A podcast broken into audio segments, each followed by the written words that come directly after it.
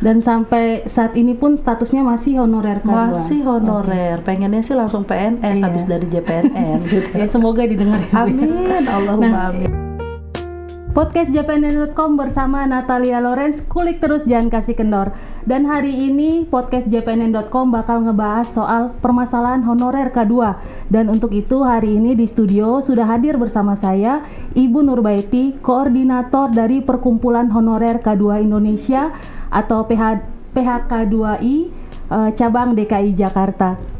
Selamat siang Bu Nurbaiti. Selamat siang Mbak Natalia. Apa kabar Bu? Sehat, alhamdulillah.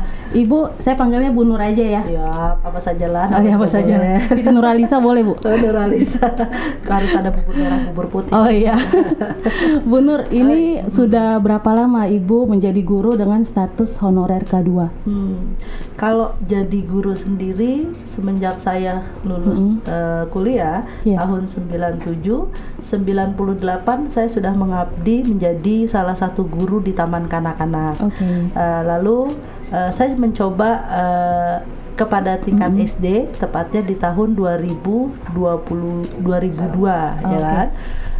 Lalu panggilan jiwa hati saya kembali Mbak menjadi guru TK karena saat Oke. itu saya senang dengan dunia anak-anak Heeh. menjadi guru tari mereka. Nah, kembali lagi di tahun 2004 saya mencoba menjadi guru tari di salah satu SD ya, yang sampai saat ini saya masih terus mengajar gitu Oke. kan.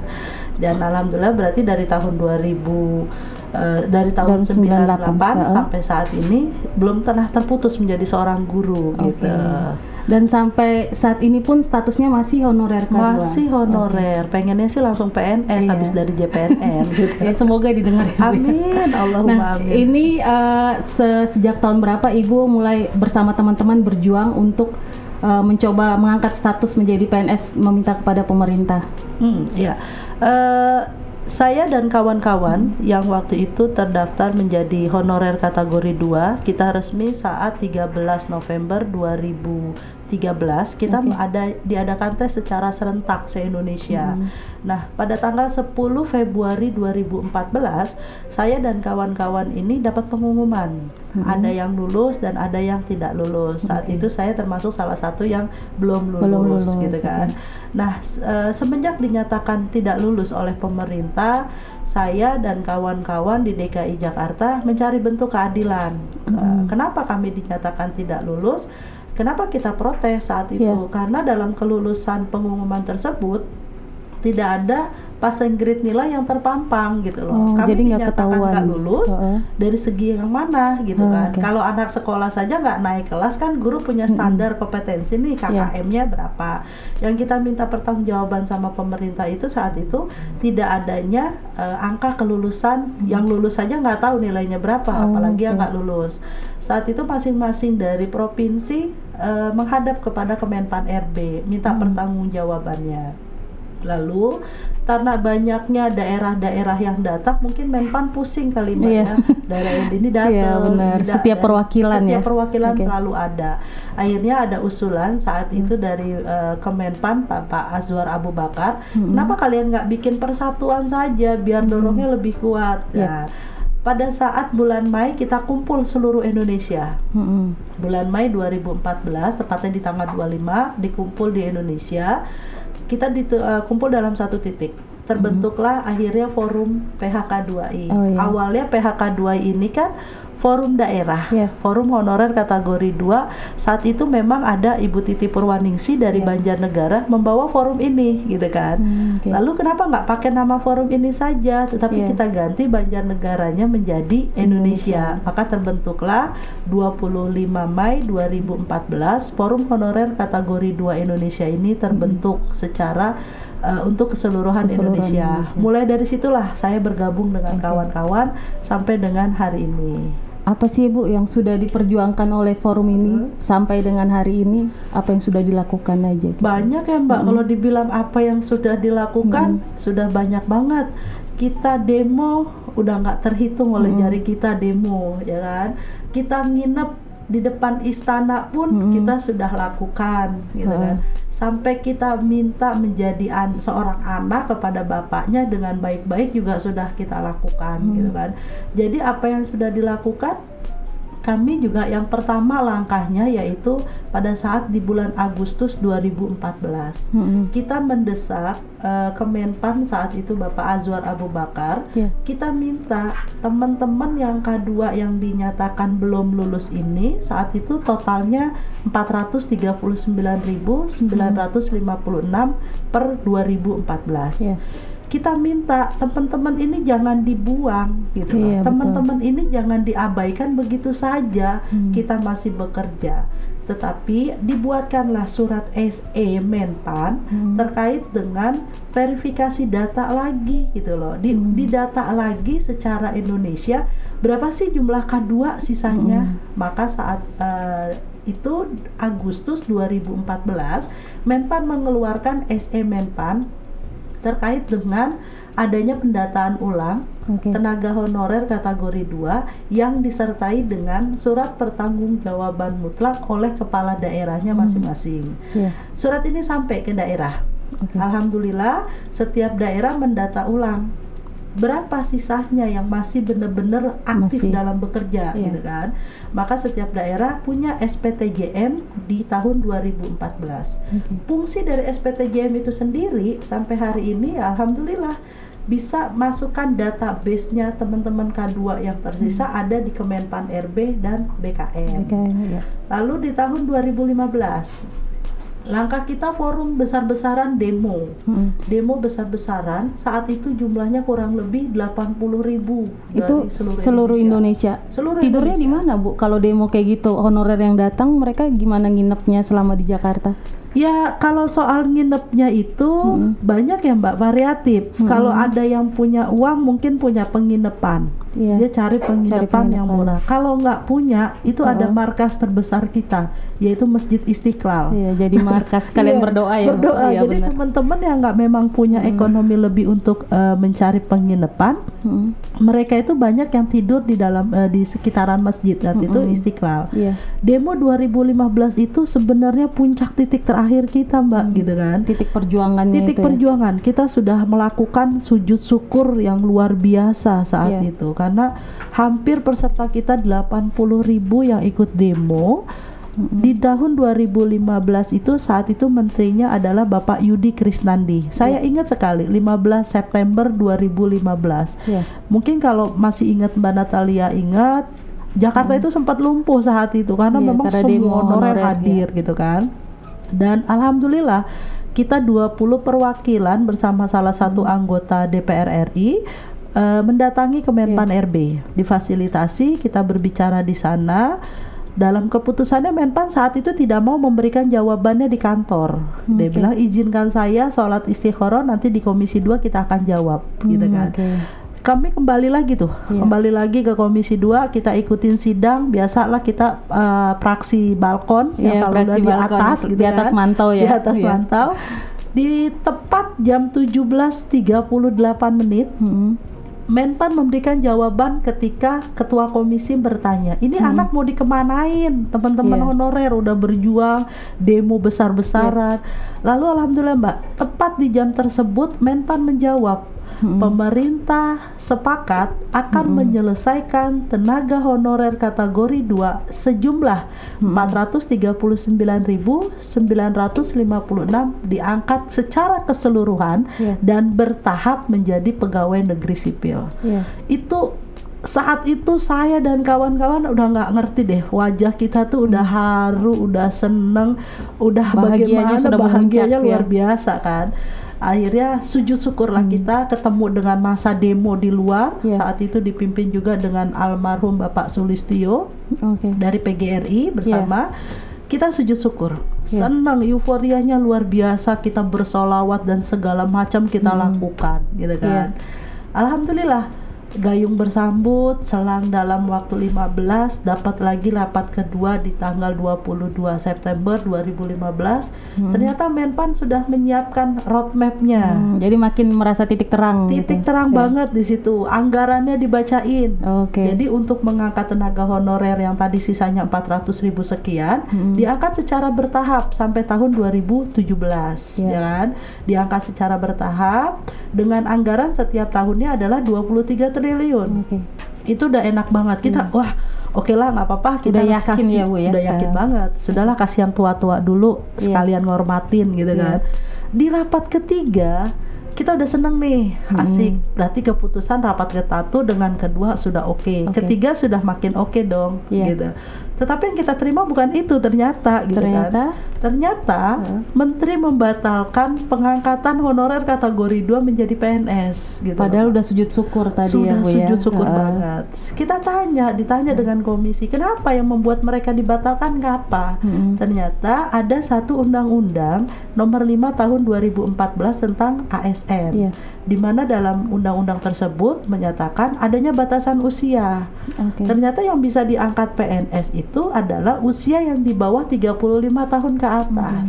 Loh, kita kalau berbicara usia, jangan jangan bicara usia saat Iya, ini, tapi benar. bicaralah berbicara usia kepada kedua, bicara usia pengabdiannya mereka gitu loh. Ada yang udah puluhan tahun Bu. Banyak Mbak yang Banyak, puluhan ya. tahun, bahkan kalau besok diangkat jadi PNS juga langsung pensiun ada Iya, gitu kan. Oke. Jadi inilah yang menghambat kita untuk menjadi seorang PNS karena tadi Undang-Undang Iya. ASN nomor 5 tahun 2014 gitu. Oke. Ini perjuangannya eh, sudah sampai sujud syukur, terus sudah demo dan sebagainya, terus tapi tidak ada hasilnya, belum ada hasilnya ini. Pernah nggak sih Bu terbersit udah lelah gitu, udah males gitu dengerin janji pemerintah terkait pengangkatan status Kalau dibilang lelah dan males, saya sih mbak mendingan pilihnya tidur di rumah, bangun tidur jadi PNS. Saya Iya. pengen banget itu kayak gitu kan. Iya, benar. Lelah. Saya berpikir gini, Heeh. kita yang sudah all out banget berjuang, sudah uh, luar biasa menurut saya kita berkorban waktu, Iya. berkorban tenaga, berkorban biaya, ninggalin anak-anak gitu kan. Kalau sampai berhenti di tengah jalan, kayaknya sayang Sia-sia banget, ya, sia-sia gitu kan. Setelah tahun 2015 bukannya membuat kami lelah, tapi Mm. kami terus terpa apa terpicu gitu semangat untuk lebih berjuang kembali. Sebenarnya ada apa ini gitu kan? Iya. Makanya waktu 2016 kita coba ke DPR RI minta untuk direvisi undang-undang ASN ini, Hmm. maka alhamdulillah dapat gayung bersambut saat itu di balik. Iya. Tahun 2016 masuk ke dalam prolegnas dal- eh, prolegnas undang-undang prioritas dari DPR RI itu untuk diusulkan direvisi kepada pemerintah, ya Hmm. kan? 2017 ada pembahasan, ada pengiriman surat kepada pemerintah. Turunlah itu surprise namanya di Iya. tahun 2018. Nah, di tahun 2018 kita juga gayung bersambut, Mbak, dengan DPR RI. Yep. Saat itu tepatnya di bulan Juni ada rapat gabungan yang di- eh, diprakasai oleh Komisi 10. Komisi 10 membuat rapat gabungan ada Komisi 2, Komisi 11, Komisi 3 itu eh, ikut semuanya. Alhamdulillah Mbak, teman-teman kita yang usianya di bawah 35 tahun Hmm. itu bisa ikut CPNS. Sekarang sudah jadi PNS 100%. Oke. Ya, walaupun ada sedikit kekecewaan karena sampai saat ini saja pemerintah masih memandang profesinya K2 ini Mm-mm.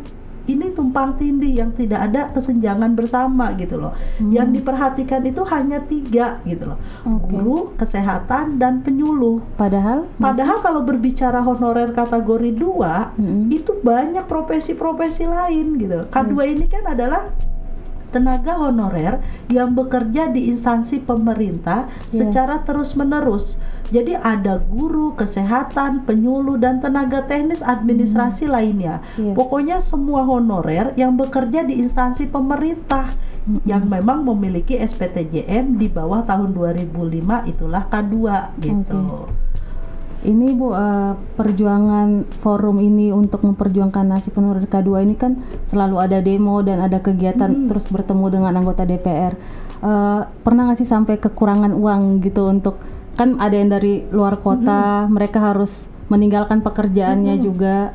Itu gimana Bu? Eh, apa saling mengumpulkan uang Wah, gitu kalau atau gimana? berbicara, berbicara kekurangan dana dalam perjuangan, Mm-mm. forum nggak punya uang, Mbak. Iya. Forum nggak ada uang lebih gitu loh. Jadi forum kita ini karena memang forum sosial ya Mbak. Iya. Walaupun PHK 2 ini sudah berakta notaris resmi dan memiliki Hmm. SK Kemenhumham, Mm-mm. di dalam ADART ada jelas Mbak iuran anggota gitu kan. Oke. Ada iuran anggota sebesar 5.000 per orang. Oke. Tetapi kami tidak mau menjalankan ini gitu loh. Mm-mm. Kalau nanti forum hanya mikir sibuk ngurusin duit, Iya. kita nggak fokus kepada perjuangan gitu Oke. loh. Jadi kalau dibilang kehabisan dana, apakah saya per- eh, sering menggunakan uang pribadi? Hmm. Udah sering banget mbak, Udah sering udah banget. banyak gitu Iya, kan. Apa yang benar. kita miliki untuk perjuangan, terutama teman-teman Hmm. dari daerah itu sendiri itu sudah banyak banget biayanya. Hmm. Kalau dari Pulau Jawa mungkin masih bisa dengan kendaraan roda 4. Iya. Tetapi di luar Pulau Jawa mereka harus punya tiket pesawat. Iya betul. Bahkan untuk sampai ke Jakarta saja banyak upaya yang dilakukan oleh kawan-kawan. Mulai dari contohnya nih, ada yang mulai saweran, Oke. patungan lah ya, Iya, patungan sama teman-temannya untuk eh, membelikan tiket perwakilannya yang Dari berangkat. perwakilan yang berangkat Ya, tiket. ada Oke. juga mereka melakukan pendekatan kepada Pak Bupati, Hmm, ya kan? Ada bupati yang mau bantuin gitu? banyak Pak. Bupati yang bantu, yang sangat respon gitu kan. Mereka kadang melalui Pak Bupati, kadang diongkosin sama Pak Bupati. Ada Enggak, yang sampai berutang juga nggak sih? Banyak. Banyak. Bahkan yang kemarin yang unik di tahun 2018 saat berjuang bareng itu sampai ada loh Mbak yang harus menggadaikan cincin perkawinannya, Aduh. BPKB rumahnya, itu Iya. kan. Saking semangatnya mereka berjuang. Heeh. Jadi kalau di PHK 2I sendiri di forum kami Hmm. itu tidak ada iuran yang mengikat. Jadi Oke. kalaupun nanti ada sumbangan dari kawan-kawan ini, setiap ada kegiatan itu bentuknya pun sukarela gitu loh. Hmm. Oke. Nggak kita Jadi patok. nggak diwajibkan Oh enggak, gitu. kita enggak. Hmm. Karena apa? Saya berpikir dengan Bu Titi, ini perjuangannya loh, perjuangan untuk bersama gitu loh. Iya, betul. Kalaupun ada dananya ya mungkin kita untuk berpakai materi dengan yang lainnya Iya. gitu. Nah, Ibu, ini kan honorer K2 itu ke meskipun dari be- berbagai profesi, tapi kebanyakan kan guru. Dan itu berhubungan dengan eh, Kemendikbud. Mm-mm. Ibu pernah bertemu langsung dengan Mas Nadim? belum lama ini ketemu sama beliau. Oke. di Kesannya gimana nih sama Mas Nadim, Mas Mas, Menteri? Menteri. Iya. Mas Menteri jauh sekali ya umurnya dengan saya masih muda Iya. banget gitu. Jadi kayak murid ya, Bu. kayak alumni. jauh kayak alumni. Jadi saya ketemu beliau itu sosok wibawa yang sangat luar biasa. Beliau mau mendengarkan tentang keluhan. Iya. ya kan? Yang saya suka dari beliau adalah setiap statement yang dia ucapkan itu pasti terrealisasi, walaupun mungkin butuh waktu, gitu kan? Eh, saya melihat pada saat saya bertemu dengan beliau, saya menyampaikan adalah beberapa permasalahan tenaga honorer khususnya di kementerian, yaitu untuk guru dan tenaga kependidikan, Iya. gitu kan? Contohnya apa Bu yang Ibu sampaikan? Yang kemarin saya itu. sampaikan terkait dengan PJJ. Pak, lama sekali sih kita guru juga kan jenuh ya mengajar secara PJJ. Kasihan anak murid. Biar bagaimanapun gini loh, Mbak. Seletih-letihnya kami menunggu nasib, secapek-capeknya kita menunggu kepastian.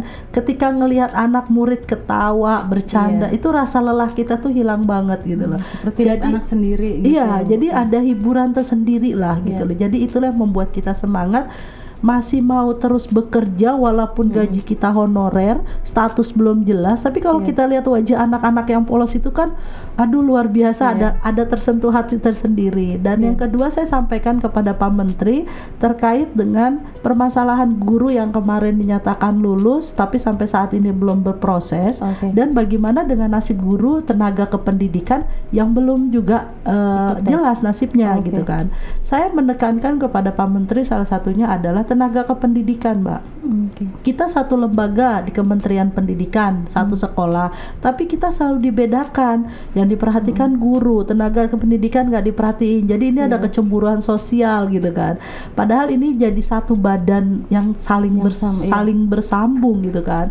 Nah itu yang saya sampaikan kepada Pak Menteri. Pak Menteri hanya bilang, "Eh, saya tidak akan berjanji, tapi Oke. saya akan coba selesaikan. Dan Hmm. alhamdulillah kemarin di Komisi 10 Iya. Menteri menepati janji itu dengan Apa apa, itu? Mbak? Yaitu dengan mengalokasikan anggaran kementerian untuk Mm-mm. menyelesaikan ten- eh, menyelesaikan guru dan tenaga kependidikan untuk dijadikan ASN. Ini Oke. ada alokasi anggarannya nih, Hmm. gitu kan.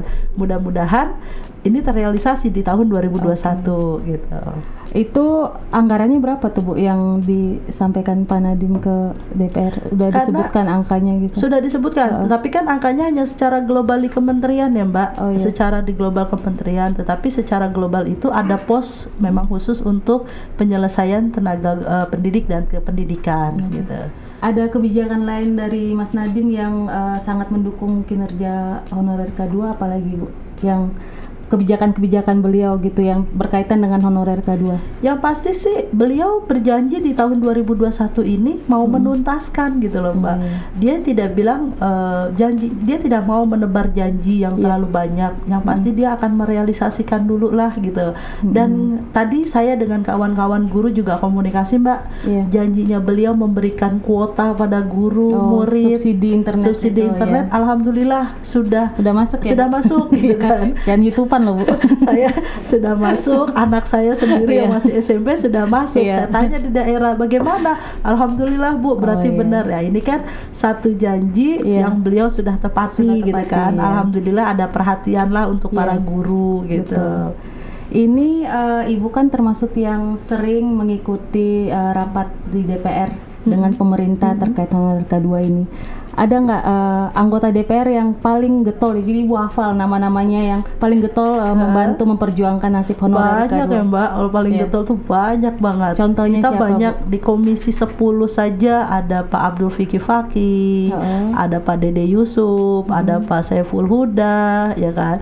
Terus ada Ibu Desi Ratnasari, Oh, Ibu ada Desi Bu Iliza dari Aceh. Hampir semua Oh. eh, anggota dewan ini mereka selalu menyuarakan tentang honorer karena Hmm. mereka juga terbebani pada saat mereka reses turun ke bawah yang ditanya Oh, yang itu selalu ditanya. masalahnya Honorer. honorer honorer honorer Iya, gitu kan betul. sampai saya pernah dijuluki gini setiap ketemu Nur pasti wajahnya permasalahannya adalah honorer Udah gitu ketahuan 500 meter udah Iya, ketahuan mau nanya 500 apa, meter pasti pertanyaan nggak jauh dari honorer Iya, gitu kan. iya. Nah, yang di komisi 2 itu Alhamdulillah sampai saat ini kita intens dengan ketua panja ASN-nya Hmm. Oke. yaitu Pak Arwani Tomafi ya kan Hmm. dari fraksi P3, ada Pak Hugua dari D- eh, PDI Perjuangan, ada Pak Johan Budi, ada Oke. Pak Heru. Iya. Banyak sekali teman-teman itu Hmm. ya kan yang selalu menyuarakan K2 gitu. Iya. Ini Ibu eh, tidak ikut seleksi P3K itu. Iya. Ke, kenapa Ibu memilih untuk tidak ikut? Jadi gini, bukannya saya tidak ikut P3K Heeh. gitu kan. P3K ini kan program barunya pemerintah. Iya. eh, lahiran dari PP 49 tahun 2018. Di mana pada seleksi P3K ini semua anggaran itu dibebankan oleh daerah. Oh, Bukan hanya saya saja yang tidak ikut, Mhm. banyak teman-teman yang juga tidak ikut Memilih tidak gitu, ikut, tidak ya. ikut P3K. Karena kenapa, Iya. Mbak? Banyak daerahnya yang menolak karena mereka merasa kami tidak punya anggaran untuk mengangkat kalian menjadi P3K karena pemerintah ini membebankan anggarannya kembali Ke lagi daerah. kepada daerah. Ya. Nah, di DKI Jakarta sendiri saya sempat dipanggil oleh BKD saya. Saat Hmm. itu dari pendidikan saya yang mewakili, dari kesehatan juga ada, penyuluh juga ada. Beliau tidak mau mengangkat P3K tahap pertama dengan alasan ya tadi hanya tiga profesi yang diselesaikan. Oke. Sementara pesannya Pak Gubernur maunya semuanya nih termasuk tenaga Dihabiskan, teknis. ya. Nah, ini Hmm. kan karena tidak ada aturan tenaga teknis Hmm. yang masuk, maka DKI Jakarta menyatakan tidak membuka P3K tahap pertama. Oh, oke. Mudah-mudahan kemarin ada nih saat ini lagi ada pendataan Mbak Eformasi 2021 Oh, informasi. kebutuhan tentang ASN. Iya. Nah, di mana sudah ada Kepres nomor Mm-mm. 38 tahun 2020 tentang manajemen P3K. Iya. Di situ ada 147 jabatan yang bisa bisa diisi oleh honorer menjadi P3K. P3K. Salah Oh. satunya adalah tenaga teknis administrasi lainnya. Iya. BKD seluruh Indonesia lagi data nih. BKD Hmm. Indonesia lagi seluruhnya lagi data. Iya. Daerah mana yang membutuhkan kuota P3K? Ini harus kita kawal masing-masing di Iya, daerah. Jangan betul. sampai ada daerah lagi yang melewatkan ketika tahap kedua dibuka. Saya sendiri lagi ngawal, jangan Hmm. Oh, sampai Ibu juga DKI ngawal. Tidak eh, tidak membuka di tahap kedua Iya. gitu loh. Jadi kalau ada yang mau ikut daftar buat saya, ya silakan. Ini Hmm. kesempatan buat kalian gitu. Oke. Berarti kalau yang dulu katanya sempat uh, honorer K2 sempat kecewa sama Bu Titi Purwaningsi karena ikut, P3K itu gimana sih Bu ceritanya? Iya, sebenarnya gini, saya orang yang dekat sama beliau ya, Iya. Mbak. Jadi saat memutuskan itu Hmm. eh, ikut P3K, beliau juga tanya Mbak dengan beberapa pengurus, Iya. ya kan, bagaimana ketika saya ikut, bagaimana kalau Hmm. saya nggak ikut gitu. Saya mungkin orang yang sering setiap hampir setiap malam itu kita curhatan gitu kan, Hmm. antara Banjar Jakarta, Banjarnegara dengan Sama Jakarta, Jakarta. itu Hmm. hanya terbeda dengan bantal doang Mbak. Saat Iya. itu kita di kasur. Iya. Jadi ya saat ini teman-teman banyak kecewa dengan Ibu Titi yang ikut Iya. P3K. Saya bilang wajar kalau mereka kecewa Hmm. karena eh, ada rasa ketakutan yang mungkin teman-teman miliki gitu loh. Nanti Iya. kalau Bu Titi sudah jadi P3K nggak berjuang lagi Nggak dong berjuang sama kita-kita. Tahu. Sebenarnya bukan itu gitu loh. Oke. Sebenarnya Bu Titi sampai detik ini terakhir kita ketemu kemarin 10 September saya melihat di wajahnya dia tuh nggak ada yang untuk berhenti bahkan Hmm. semangatnya tuh untuk berjuang terus luar biasa gitu kan Iya. di beliau tuh selalu mengedepankan Mbak saya akan kawal gitu. Teman-teman ini kita kawal bersama. Oke. saya sama Bu Titi berprinsip gini Mbak. Honorer K2 ini berawal dari gerbong yang sama. Iya. Maka berakhir pula pun harus dengan gerbong yang sama walaupun di dalam perjalanan sudah ada yang turun duluan Iya. gitu kan artinya turun duluan itu ada yang sudah jadi PNS, PNS. ada nanti di, yang turun terminal kedua jadi P3K P3K. tetapi jangan sampai di gerbong ini putus di tengah Hmm. jalan ayo kita terus sampai ke Iya. tujuan kita itu apa gitu loh dan Hmm. ini yang saya lihat di hatinya Bu Titi tidak ada sama sekali niatnya dia untuk meninggalkan Hmm. teman-teman gitu loh Jadi tetap setia kawan dengan masih masih K2. setia kawan. Nah Iya. inilah yang teman-teman tidak pahami gitu. Mm. Kadang ah pengkhianat yang ikut Hmm, P3K udah sakit hati duluan. sudah sakit. Tapi Iya. saya merasa gini, nggak salah juga mereka Iya. seperti itu karena mereka belum mendengarkan penjelasan Mm. dengan baik. Dan kita ini kan gini loh Mbak, Bu Titi ini sebenarnya korban gitu loh. Oke. korban korbannya kenapa saya bilang korban? Ini kan P3 produk pertamanya pemerintah lalu sih kalau belum ada yang ikut terjun kita Mm. belum bisa dong mendalami P3K ini baik atau, Atau enggak. tidak Iya, gitu betul. loh yang jadi korban kelinci percobaan itu siapa ya Titi Iya. Purwaningsih Benar, gitu benar. kan Jadi biar bisa tahu nih kekurangannya di mana iya, ya. itu P3K-nya. bentuk kekurangannya seperti Mm. itu. Jangan menjustis, oh pengkhianat enggak. Mm. Sebenarnya korban gitu loh. Iya, Korbannya ya saat ini saya bilang kenapa saya korban? Status dia nggak jelas loh, Mbak. Iya benar. Udah nggak dapat gaji honor dari daerah. Kenapa? Mm-mm. Karena dia dinyatakan lulus. Yep. Taunya dia lulus, udah digaji dong sama Iya. pom negara. Tapi udah dinyatakan lulus sudah 8 bulan- 18 bulan 18 ini bulan, iya. belum dapat SK. Jadi, kan Jadi dia nggak gajian Iya, gitu. benar. Itulah salah satu bentuk korbannya gitu loh. Iya. Jadi ya saya berharap adalah teman-teman ini bisa punya kesadaran lah, udahlah. Perbedaan itu kan bukan untuk didebatkan. Iya. Perdebatan itu bukan untuk dicari kesalahan siapa yang salah gitu kan. Iya. Tetapi dengan adanya seperti ini, justru kita bisa menunjukkan kepada Mm-mm. pemerintah. Contoh kemarin, Mbak, 10 September kita datang ke IKSP Istana. Oh, iya. Kita masuk empat orang. Hmm. Satu lulus PNS dari Iya. Teluk Bintuni, yang satu Bu Titi P3K. Mm-mm. Saya dua Honorer belum kedua. honorer nih, Iya. belum punya status, Iya. tapi kita kompak. Pemerintah langsung kasih kita A plus jempol luar biasa. Hmm. Kalian walaupun udah beda status masih semangat ya memperjuangkan. Nah ini Iya. kan bisa jadi contoh buat kawan-kawan gitu loh. Benar. Berarti bukan status yang menghalangi kita untuk terus berjuang gitu. Iya. Dan gak ada larangan juga kan, Mbak? Iya benar. ASN dilarang berjuang jadi Iya. PNS, nggak ada itu Iya, gitu. Ini kan kata Ibu kemungkinan da- DKI Jakarta akan membuka seleksi untuk P3K. Mm-mm. Ibu akan coba juga atau tetap bertahan untuk status honorer kedua? Kalau saya pribadi ya Iya. Pak, eh, saya pribadi saya melihat situasi dan kondisi pada saat itu Mhm. nanti. Tetapi saya akan eh, memberikan kebebasan Mbak kepada kawan-kawan semuanya, gitu Iya. kan? Kenapa saya berikan kebebasan? Saya selaku pengurus nggak punya jaminan Mbak untuk Iya. bikin mereka jadi PNS. Iya, Saya cuman nggak- berjuang bersama kita aja berjuang ya. bersama. Saya nggak punya jaminan meyakinkan, saya nggak punya dasar Mm-mm. bisa jadikan mereka PNS sesuai harapan mereka. Semua orang impiannya PNS. Yep.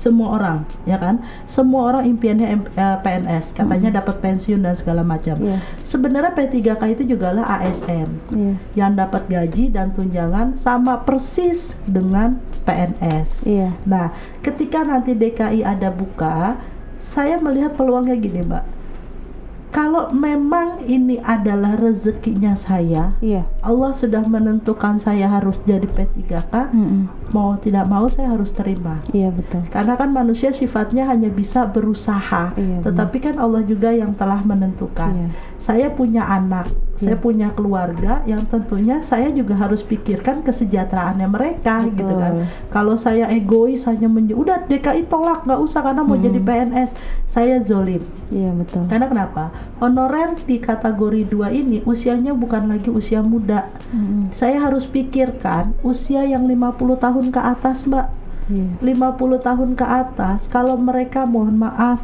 Mm-mm. menunggu jadi PNS selama revisi undang-undang ASN belum berjalan saya zolim harusnya mereka udah bahagia kok karena Mm-mm. P3K saya larang Jadinya mereka menunggu ya lagi. saya jadi kasihan gitu loh Benar. ketika dia jadi P3K dia senang dia nyaman bukan satu senyum yang saya lihat tapi senyum yang lain ya Iya. anak istrinya gitu kan betul. jadi saya akan memberikan kebebasan untuk mereka memilih gitu loh. Mm-mm. Karena itu kan adalah pilihan. Kalau saya saya akan tetap jadi PNS nunggu revisi itu silakan. Mm-mm. Ada Bu, saya mau tetap jadi P3K, ya itu silakan. Kita Iya. nggak ada punya jaminan gitu loh. Pokoknya Iya. saya pribadi nggak punya jaminan untuk menjamin teman-teman jadi PNS. Tapi berjuang bersama, ayo kita Iya. berjuang bersama gitu. Oke.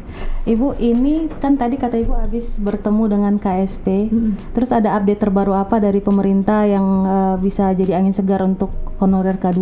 Nah itu yang pasti gini mbak kemarin 10 September 2020 ya kita Iya. empat orang perwakilan diterima oleh Deputi 5 Ya. di KSP banyak permasalahan yang kita temukan yang juga kita sampaikan kepada pemerintah yang pertama terkait dengan penyelesaian honorer dulu gitu Hmm. kan nah eh, tentang revisi undang-undang ASN-nya Iya. bagaimana gitu kan terkait dengan teman-teman yang 51 ribu lulus nasibnya belum jelas Iya. itu juga kita sampaikan sampai di mana gitu kan karena gini di kementerian terkait Hmm. Kemenpan, BKN, KSAEN Mm-mm. dia selalu bilang bahwa kepres tentang penggajian dan tunjangan ini Mhm. sudah selesai sudah Mhm. selesai harmonisasi gitu kan sudah selesai dengan eh, proses parapnya para menteri tapi kok lama banget kita Iya. tanya posisinya ada di segi mana sih Ada Gitu. di mana sih Perpres iya, itu ya? Perpres itu ada di Iya. mana gitu. Masih muter-muter kan naik ke Heeh. MIDI puter Iya, atau sudah ada di meja Pak Presiden. Heeh. Mungkin bolpennya Pak Presiden lupa taruh Oh, kan macet, kita macet. macet Iya. gitu kan.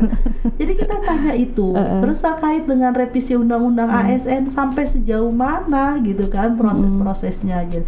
Dan dari hasil KSP itu banyak yang kita dapatkan Mbak gitu. Iya. Terutama kemarin KSP minta forum punya data pembanding gitu loh Untuk untuk disampaikan kepada KSP Mm-mm. nanti menjadi bahan memonya khusus yang disampaikan kepada Bapak Presiden. Hmm. Karena gini, kalau berbicara data honorer, Mbak, berbicara data honorer ini, kita Hmm. sama-sama tahu di Kemenpan itu data honorernya pasti banyak iya betul. membludak gitu Iya. kan.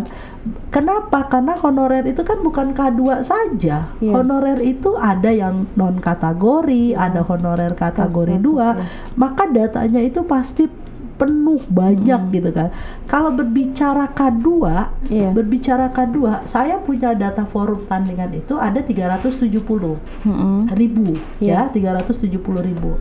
Nah data Kemenpan RB Hmm. dengan BKN saat rapat di Komisi 2 datanya itu 375 ribu, nggak Hmm. jauh beda lah sama Iya, forum. beda tipis lah Beda Bu ya. tipis gitu kan. Nah ini yang harus kita kawal.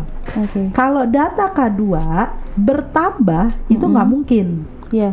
Karena apa? Sudah ada di Kemenpan RB dan di BKN yang dikunci tadi dengan SPTJM. Iya. Tetapi kalau data honorer, berbicara data honorer, secara umum. secara umum itu pasti jumlahnya membludak gitu loh, Mbak. Mm. Tahun 2018 saja saat saya diwawancarai bersama eh, dari juru bicara presiden, Mm-hmm. itu angka honorer 1,2. Juta. juta. Iya. Sekarang kalau ditambahin lagi pasti nambah karena setiap tahun di daerah itu pasti ada Oke. rekrutmen tenaga honorer. Iya. Nah, itulah yang menghambat mungkin jadi salah satu kalau honorer diangkat semuanya duitnya negara nggak punya. Hmm. Makanya kalau berbicara K2 saja berapa sih jumlahnya, yang Jumlahnya. lebih real yang Iya. ada di lapangan itu. Mm-mm. Itu eh, setelah pertemuan itu ada janji apa? Setelah nanti kan ya, dari forum honorer memberikan perbandingan itu, lalu janji pemerintah apa itu? Ya, Bu? KSP akan berjanji, Mbak. KSP janji akan Hmm. manggil menteri terkait menanyakan sampai di mana progresnya oke. ini, apa yang menjadi Hmm. penghambatnya, gitu kan? Apa yang Hmm. menjadi sampai penghambat salah satu Iya. penyelesaian kawan-kawan di yang 51.000 ribu kemarin tentang itu kan adalah kepres eh, penggajian dan tunjangan. Iya. Ditanya kenapa nih mau dikumpulin semua menteri gitu kan? Oke. Nanti setelah diku- eh, dikumpulkan para menteri, Hmm. baru dilaporkanlah kepada Bapak Presiden. Makanya Hmm. itu mereka butuh data berapa jumlahnya. Nanti Oke. akan dibandingkan dengan pemerintah datanya berapa gitu Hmm.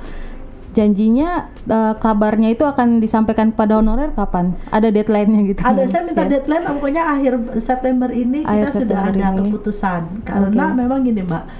Kenapa kita bilang sampai akhir September? Mm-mm. Kami dengan kawan-kawan punya rencana nih di tengah pandemi kayak begini nih enak Mm-mm. kalau kita demo. Oh ya Gitu. jangan Bu jangan demo. enak kalau kita demo Iya. gitu kan kenapa lelah banget mbak gitu Iya, kan betul. Kalau bahkan ada yang bilang gini nggak apa-apa lah mati karena corona daripada mati jadi honorer selamanya kan itu banyak gitu Iya. cuman kan nggak seperti itulah gitu Iya, kan betul. kita cari solusinya makanya Heeh. kemarin saat kita datang ke KSP kita minta pak akhir September ini kami sudah punya jawaban ya pak tentang Mm-mm. apa yang kami usulkan Iya. Data sudah kita serahkan kemarin ke KSP, jumlah juga kita data sudah kita berikan. Ya mudah-mudahan secepatnya ada realisasi itu gitu. Iya. Sebenarnya kan kalau soal pembahasan nasib honorer K2 ini dengan pemerintah kan bukan sekali dua kali ya. Bu. Mm-mm. Sudah banyak banget janji-janji Mm-mm, dari mm-mm. pemerintah. Pernah nggak sih teman-teman honorer K2 itu juga curhat gitu sama ibu? Ini kita kapan sih eh, nasib kita ini? Maksudnya kan kayak eh, digantung terus gitu. Ada yang sampai curhat ke ibu nggak? Ini gimana Banyak sih Mbak, nasib kalau kita masalah gitu? curhat Iya. gitu kan. Kalau saya mau melayani mereka secara satu Mm-mm. persatu gitu kan. Mungkin HP saya udah kepenuhan kali Iya, ya. bener, Bu. Kalau dibilang curhat tadi ada gimana sih Bu nasib kita kok nggak jelas-jelas, kita harus Mm-mm. bagaimana? Saya bilang jangankan Ibu tanya, kita harus bagaimana? Saya kalau boleh pilih saya tidur tadi Mbak. Iya. saya tidur di rumah, bangun-bangun tidur saya udah terima SK, ada SK, undangan, itu iya. saya mau banget gitu kan. Jadi memang apalagi di saat pandemi seperti ini, teman-teman honorer itu kita perlu prihatin juga, Mbak, gitu kan. Iya.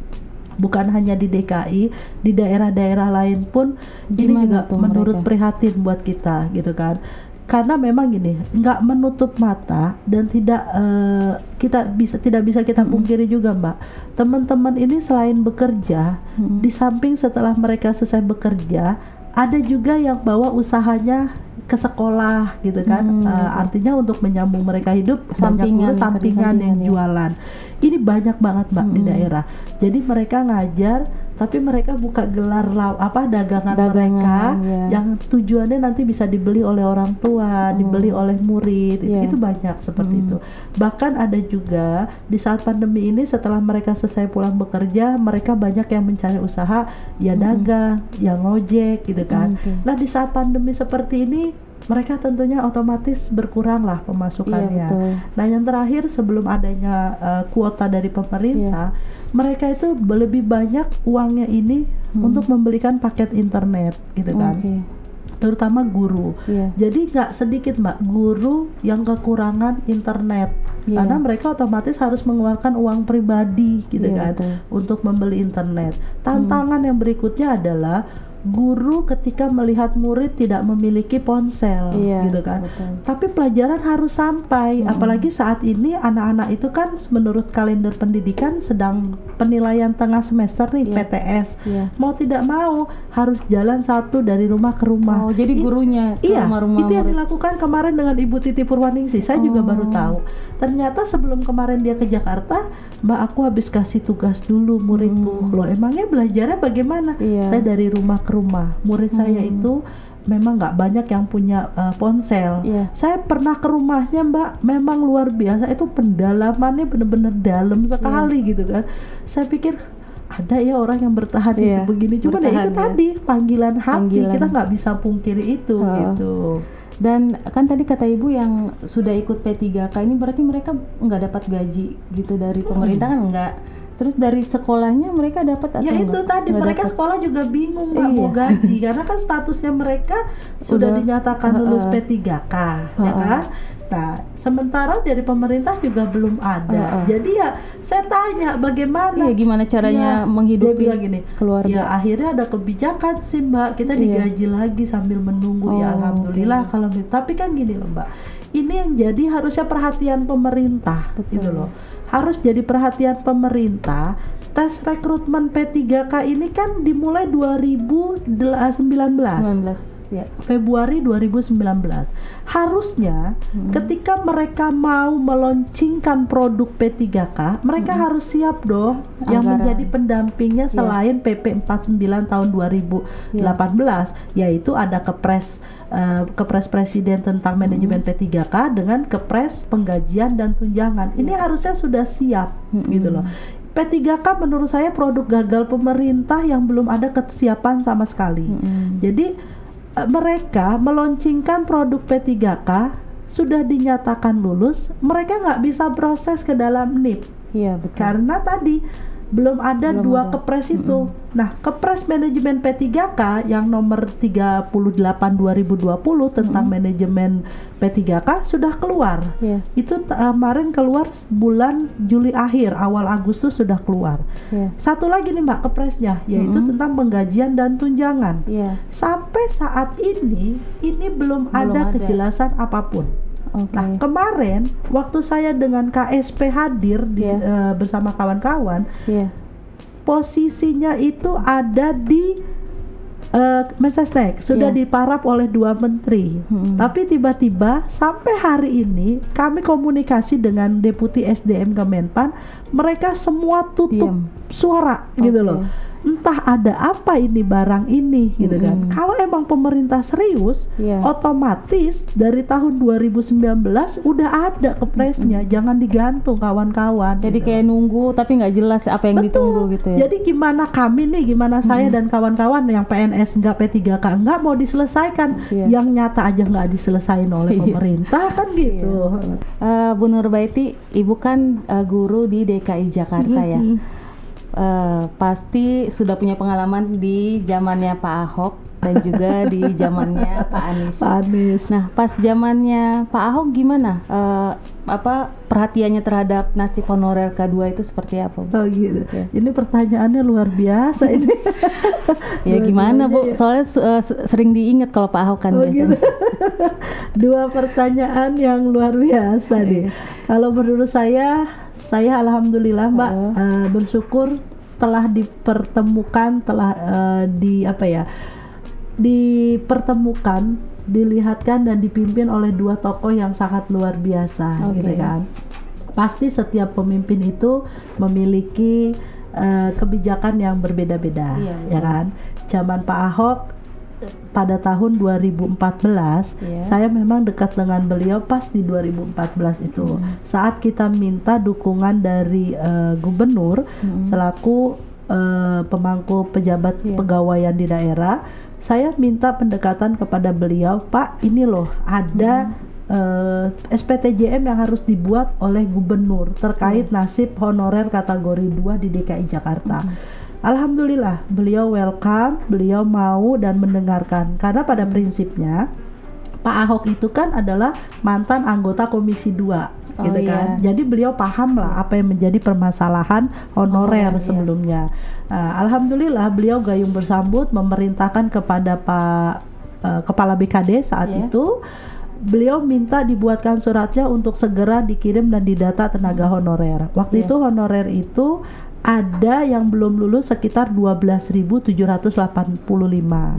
Itu DKI ya. DKI Iya. saja. Terus setelah diverifikasi ulang, didata ulang, ternyata tinggal 11.049. Inilah data 11.049 yang dikirim ke Kemenpan RB dengan tanda tangan beliau saat Hmm. itu.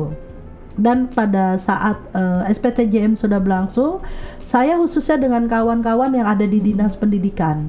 Iya. Saat itu saya dan kawan-kawan ini gajinya masih di bawah UMR, Oke, ya kan? Masih iya. di bawah UMP sekali. Ha-ha. Untuk saya guru. Iya. Saat itu guru gaji saya 2015, 2014, 2015 itu masih satu juta, Mbak. Satu juta. Satu juta Oh, rupiah iya. gitu kan. Iya. Sementara ada di instansi yang lain Heeh. mereka sudah UMP Iya. gitu kan. Nah, saya cemburu dong, Mbak gitu. Iya. Mohon maaf, mohon Iya. maaf. Saya guru lulusan S1 kok kalah ya gajinya sama Iya, teman-teman yang honorer lain. Saya coba melakukan audiensi sama Bapak, Pak, kami honorer gu yang ada di Dinas Pendidikan Mm-mm. minta dong Pak layaknya gaji kami Iya. bagaimana gitu kan. Alhamdulillah di 2016 saya dan kawan-kawan yang ada di Dinas Pendidikan saat itu baik Iya. guru dan tenaga kependidikan kita dapat gaji setara UMP. Hmm, jadi naik gaji ya, Bu, naik ya? gaji, Iya. alhamdulillah mbak dari satu juta ke naik ke UMP itu saat pertama kali kita mendapat 2,7 Hmm, itu oke. itu alhamdulillah Iya, sangat sekali gitu kan ya. Eh, beliau memperjuangkan kawan-kawan dan bahkan ada satu yang membuat saya juga masih teringat sampai saat ini tahun 2017 banyak tenaga honorer yang dirumahkan gitu kan Oh, oke. karena eh, waktu itu ada aturan tentang linearisasi ijazah jadi guru harus linier Iya. terus ada yang pokoknya guru wajib S1 dan segala Iya. macam itu banyak yang dirumahkan saya menghadap beliau lagi Pak kasihan kalau kawan-kawan harus Iya. dirumahkan kalau saya perempuan mungkin ada suami yang menanggung tapi Iya. bagaimana dengan para suami yang harus menanggung istri dengan anak-anak kasihan sekali Iya. lalu dikaji ada apa dengan segala macam Alhamdulillah kebijakan beliau, memo beliau akhirnya bisa masukkan kembali teman-teman yang dirumahkan tadi gitu kan. Nah seiring waktu berjalan sekarang pemimpin kita ganti yaitu Pak Anies, saya juga mengapresiasi kepada beliau gitu kan.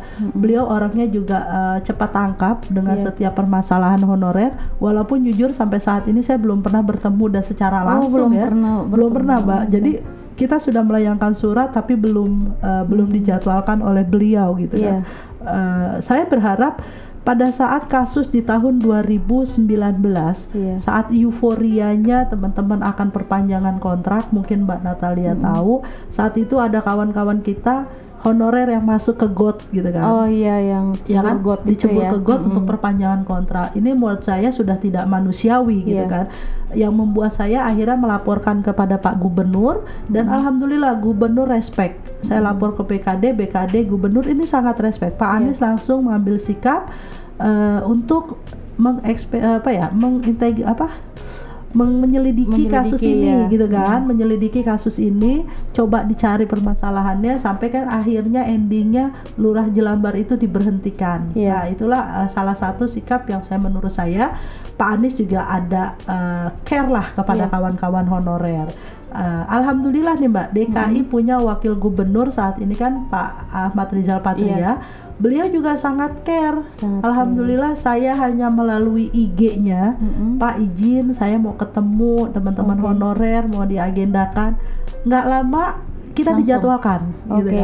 kan 4 September kemarin kita dijadwalkan ketemu Heeh. dengan Pak Wagub ternyata Pak Wagub begitu ngeliat wajah saya dia nggak asing dia lagi gitu di kan DPR. di DPR dorong dia Iya, di iya. kedua wakil dia dia nanya saya kira kamu orang Banjarnegara ternyata kamu orang DKI Iya. Banjarnegara Ibu Titi Pak saya. DKI-nya gitu kan Heeh.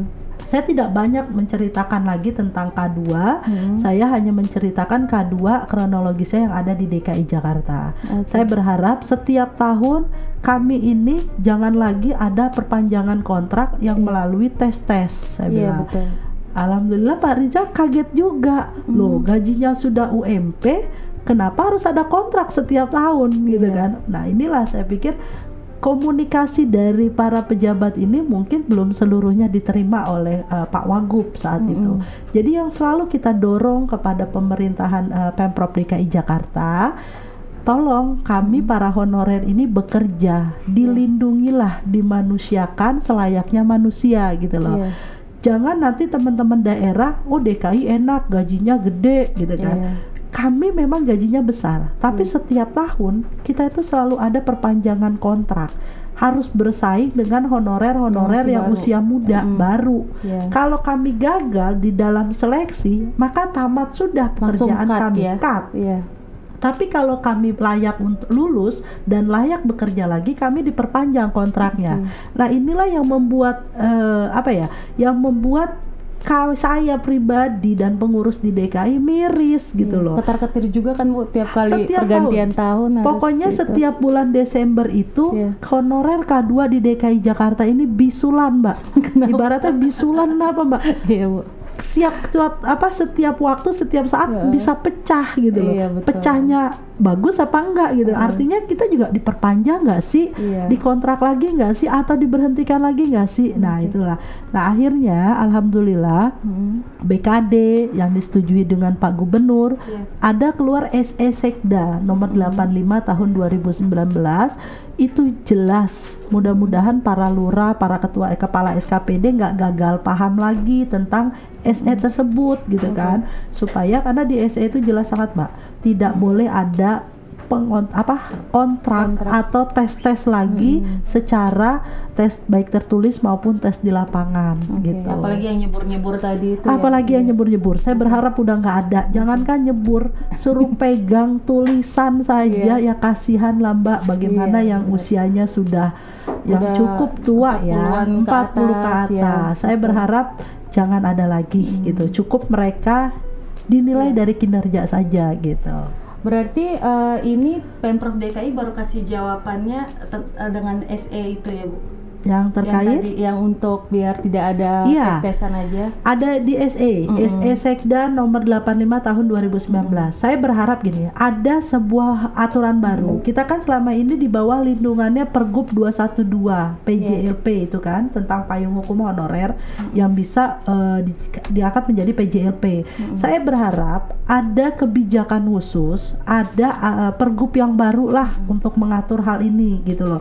Jadi jangan sampai nanti kepala SKPD gagal paham Iya. adanya SE mereka nggak jalanin karena apa SE ini kan di bawahnya pergub gitu loh Jadi gak dianggap gitu. jadi nggak ya. dianggap padahal kan kalau kita lihat yang menandatangani SE itu kan Ya, gubernur. sekda Ya, sekda. gitu kan Oh, itu oke. kuat Iya, gitu loh betul. punya kebijakan nah ini sekali lagi saya berharap tidak ada lagi hal-hal yang merugikan kami dan kami juga berharap kepada Pemprov DKI Jakarta tentunya eh, bisa membuat payung hukum regulasi kebijakan untuk teman-teman honorer K2 khususnya agar perpanjangan kontrak ini nggak dibikin ribet lagi Iya, gitu.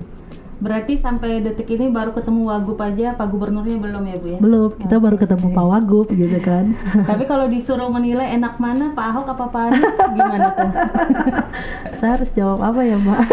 ya, dalam hati ibu apa? dalam hati dalam hati ada- dua-duanya enak Jadi kan masing-masing itu punya kebijakan yang berbeda-beda Iya. mbak Natalia bisa simpulkan lah tadi Iya, aku simpulin nggak boleh bu. oh gitu ya Takut kita salah. takut salah Bu, ini kan saat ini eh, teknologi semakin ma- Mm-mm. maju dan banyak menggeser eh, sejumlah profesi. Bagaimana honorer K2 menyikapi itu? Maksudnya kan eh, mulai orang sudah tidak mulai menggunakan tenaga manusia, mungkin ada dengan teknologi teknologi lain Oh, gitu. gitu. Sementara kan honorer K2 kan bukan hanya guru, ada yang kayak kata Ibu teknik, Administrasi. administrasi. Itu gimana honorer K2 menyikapi perkembangan teknologi? Iya, sebenarnya apa ya Mbak? Ini juga yang membuat kita jadi agak sedikit sedih. Iya. Karena kenapa saya katakan begitu?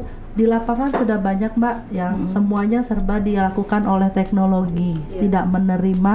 Jadi dikerjakan oleh mesin, Iya, manusianya dikurangin. Iya. Nah, itu. Nah, saya berharap gini.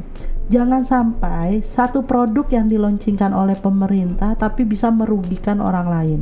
Iya. Kalau mereka harus tergeser dengan teknologi, Mm-mm. mereka juga harus dicarikan ladangnya lagi dong, gitu, Iya. untuk mereka bisa bekerja. Jangan sampai mereka hanya diputus seperti itu, gitu Iya. kan. Teknologi itu juga kan dibuat oleh manusia, Iya. ya, yang menggerakkan manusia. juga. Misalkan taruhlah robot nerima surat, gitu kan? Robot menerima surat, jadi nganter-nganterin surat lagi ke dalam. Contoh kayak di kelurahan ada PTSP misalnya Iya, PTSP. pelayanan satu pintu sudah tidak ketemu orang tapi ketemunya dengan robot yang Mm-mm. mengoperasikan robot itu kan nggak mungkin robot Iya, lagi gitu iya, kan betul. jadi kalau memang yang biasanya mereka ada di Mm. depan seperti ini tetap harus ada manusia apa ada orangnya yang bekerja Mm. mendampingi nggak mungkin robot juga bertanya manusia tanya ke robot nggak bisa jawab. Mm-mm. Nah itu seperti itu. Iya. Dan setidaknya mereka dicarikan pelatihan atau skill sesuai dengan kemampuan bidangnya yang harus nanti mereka kerjakan. Mm-mm. Misalnya gini mbak, yang tadinya dia hanya di depan Iya. PTSP meneri- berdiri menerima berkas Mm-mm. atau teman-teman di loket kesehatan hanya menerima berkas Iya.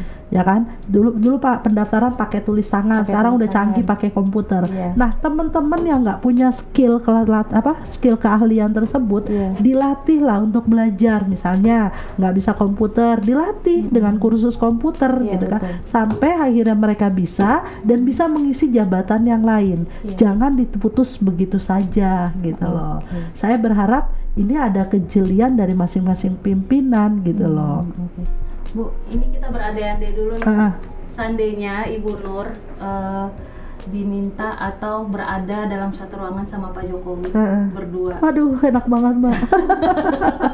Apa yang pengen Ibu luapkan pada Pak Presiden? Kalau saya dikasih kesempatan di semacam Hmm, ruangan cuma duduk ini ya, nih ya? duduk berdua Iya. doang sama bapak, pasti yang pertama saya bilang Pak, piye nasiku bu Pak, gitu loh.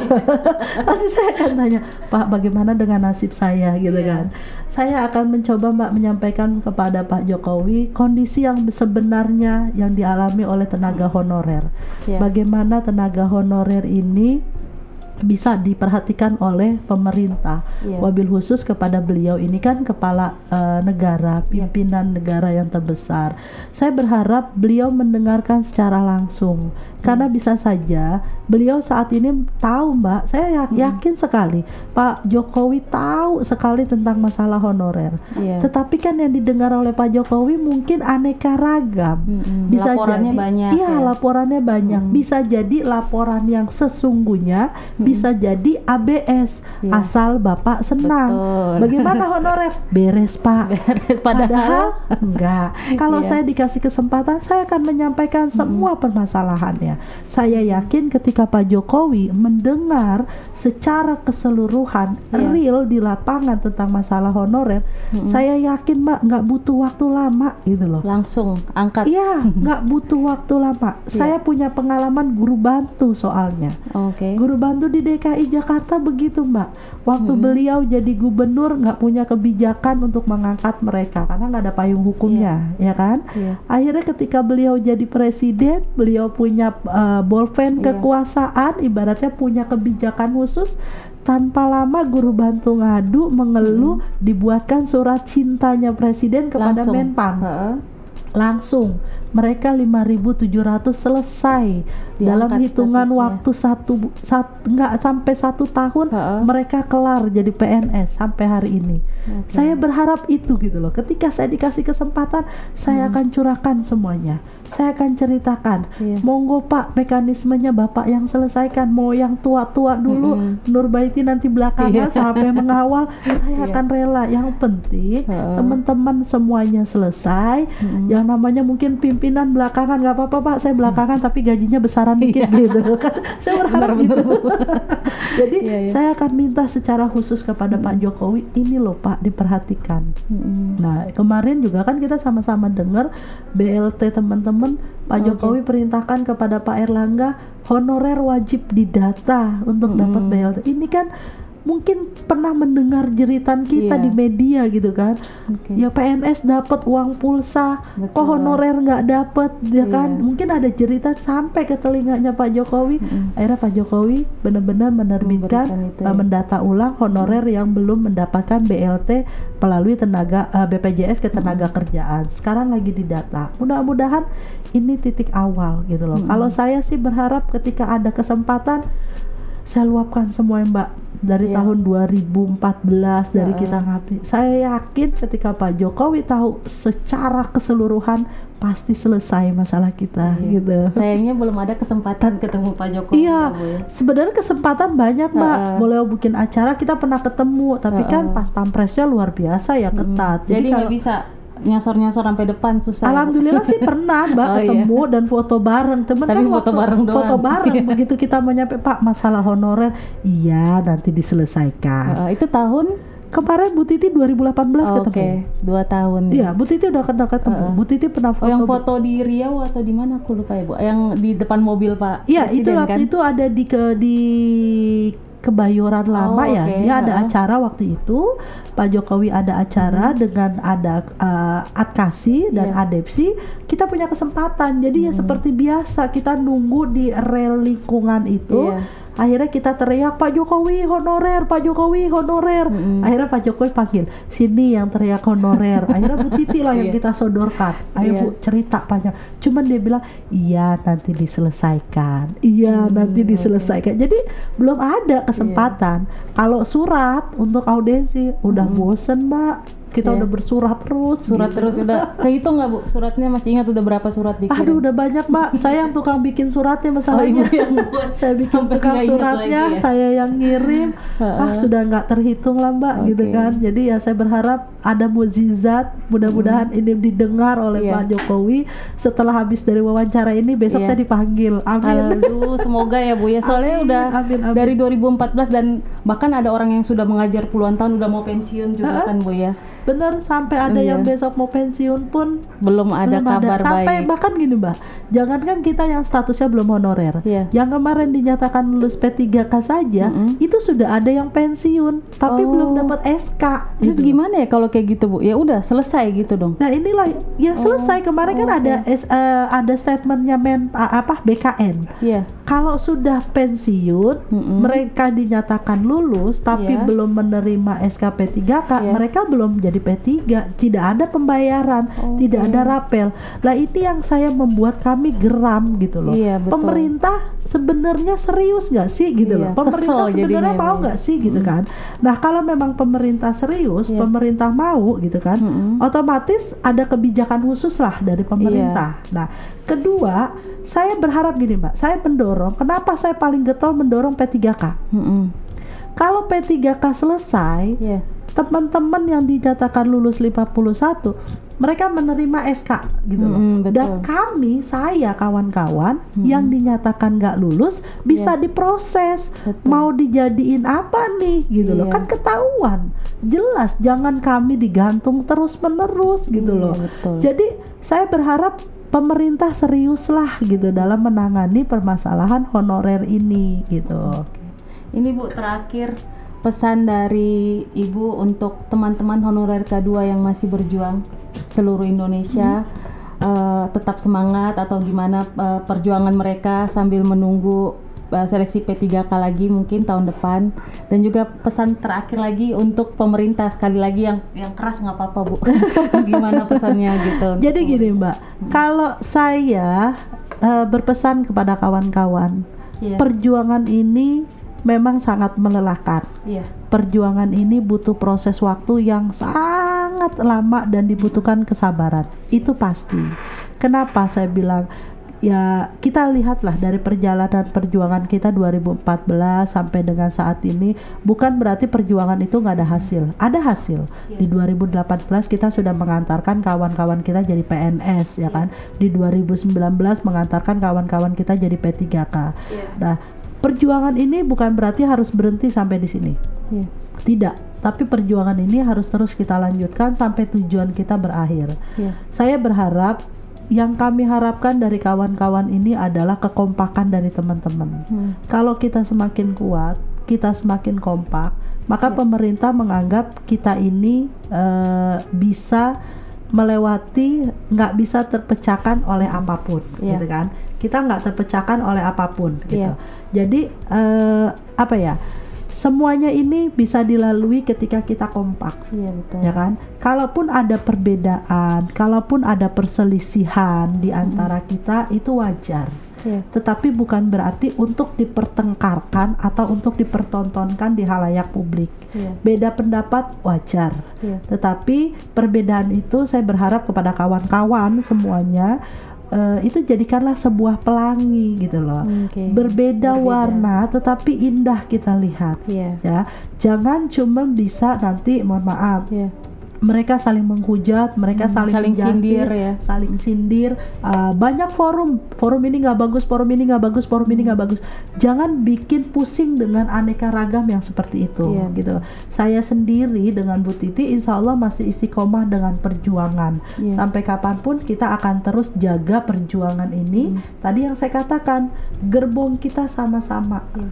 Ya kan satu gerbong isinya masih ada 375.000 ribu Iya. ya kan satu gerbong kalaupun nanti di pertengahan di Hmm. stasiun yang pertama mereka harus turun jadi PNS kita persilakan Iya. kita kembali lagi kepada satu rezeki Allah dan atur rezeki kita masing-masing Iya. gitu kan kedua mereka harus berhenti di haluan P3K Iya. biarkan jangan orang yang ikut P3K nanti dibilang pengkhianat dan segala macam kita nggak usah sibuk mikirin itu Iya. tapi sibukkan diri kita bagaimana mendorong kebijakan pemerintah ini biar cepet selesai Iya. karena gini loh mbak kalau musuh kita ngelihat kita berantem, Berantem itu akan dalam, lebih ya. seneng gitu loh Mm-mm. biarin aja honorer berantem Iya.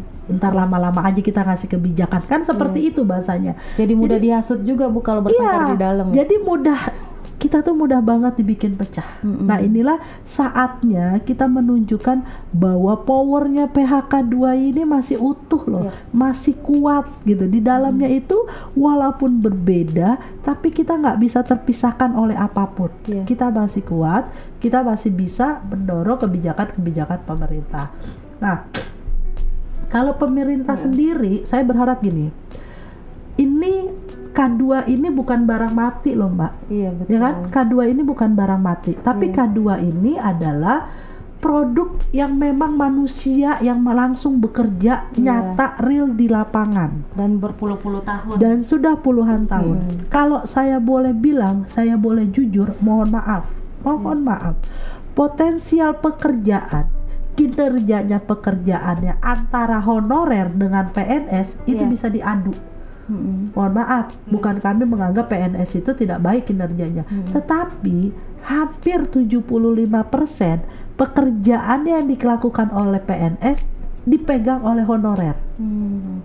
Bayangkan ketika di salah satu pemerintahan Hmm. tidak ada tenaga honorernya. Nah, habis sudah ya. Habis Iya. bagaimana? Nggak usah jauh-jauh mbak, di pendidikan guru sekolah saja. Iya. Di sekolah satu sekolah PNS-nya hanya dua, yang lainnya Hmm. honorer. Ketika honorernya demo, murid banyak, Hmm, hanya oke. PNS yang Iya. mengajar, itu bagaimana? Nah, ini saya berharap kepada pemerintah setidaknya diperhatikanlah gitu loh. Jangan kami ini jadi kelinci percobaan untuk satu produk yang belum siap bagaimanapun keputusan itu. Iya. Ya kan? Contoh kayak tadi 51.000 sampai hari ini gitu loh, Mbak. Iya. Nah, kalau mereka tidak punya pekerjaan tetap hanya gaji yang mereka harapkan itu nggak gajian kan kasihan. Iya, Nah, ini saya sedang mencari eh, apa ya? Faktor kenapa ini pemerintah bungkam semua Hmm, tentang kepres betul. penggajian dan tunjangan. Saya berharap dengan adanya kepres tunjangan dari pengaji apa penggajian dan tunjangan ini ditandatangani oleh Pak Presiden, saya berharap diselesainya 51.000 maka saya dan kawan-kawan yang belum jelas lagi nasibnya bisa dipikirkan melalui apa? Mau melalui revisi undang-undang ASN atau mau selesai hanya jadi P3K. Berikan kami kejelasan gitu loh. Jangan Iya. kami digantung seperti ini gitu loh. Iya. Jangan nanti konsentrasinya pemerintah hanya kepada PNS-PNS yang usianya masih muda. Mm-mm. Selesaikan dulu gitu loh. Iya. Saya berharap ini selesai. Jangan kami dijadikan sekali lagi kelinci percobaan satu produk gitu. Iya. Revisi undang-undang ASN kami juga minta kejelasan Iya. Mau diteruskan atau tidak. Iya. Kemarin KSP bilang tidak ada kebijakan terkait revisi undang-undang ASN. Ini kan jujur Mbak jawaban yang sangat sakit hati buat Iya, kami. Padahal sudah diperjuangkan selama Perjuangkan dari anggota iya. dewan yang sebelumnya masa periode 2014-19, Mm-mm. sekarang dari 19 ke tahun 2024. Mm-mm. Ini kita perjuangkan terus gitu. Tapi hasilnya mana? Ternyata kita jawab ke KSP kemarin, Iya. pemerintah khususnya Bapak Presiden belum ada arahan Hmm. terkait revisi Undang-Undang ASN. Oke. Nah ini yang bikin kami juga shock gitu loh. Iya. Masya Allah, kami harus gimana lagi gitu loh. Kalau harus demo ya kasihan mbak, teman-teman udah nggak cukup. Jadi sekali Iya. lagi mudah-mudahan pemerintah khususnya Hmm. Bapak Presiden bisa mendengarkan semua keluhan teman-teman Iya. ini. Ya segeralah selesaikan honorer kategori 2 ini tuntas tanpa ada batasan usia, tanpa ada ta- Hmm. batasan profesi. Iya. Wabil khusus tenaga teknis administrasi lainnya Hmm. itu juga tetap diperjuangkan. Iya. Oke, terima kasih banyak nih. Sama-sama. Sudah hadir di podcast jpnn.com dan berbagi cerita perjuangan honorer K2. Eh, saya doakan semoga sebelum akhir tahun 2020 ini Amin.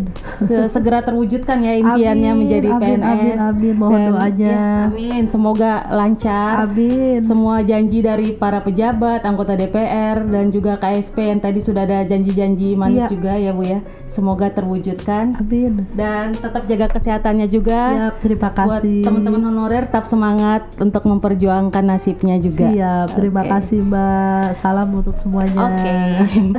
Dan buat viewers jpnn.com jangan lupa jaga kesehatan kalian di mana pun berada, memakai masker, menjaga jarak saat berada di luar dan jangan lupa mencuci tangan usai beraktivitas di luar ruangan. Dan nantikan podcast jpnn.com pekan depan bersama saya Natalia Lorenz.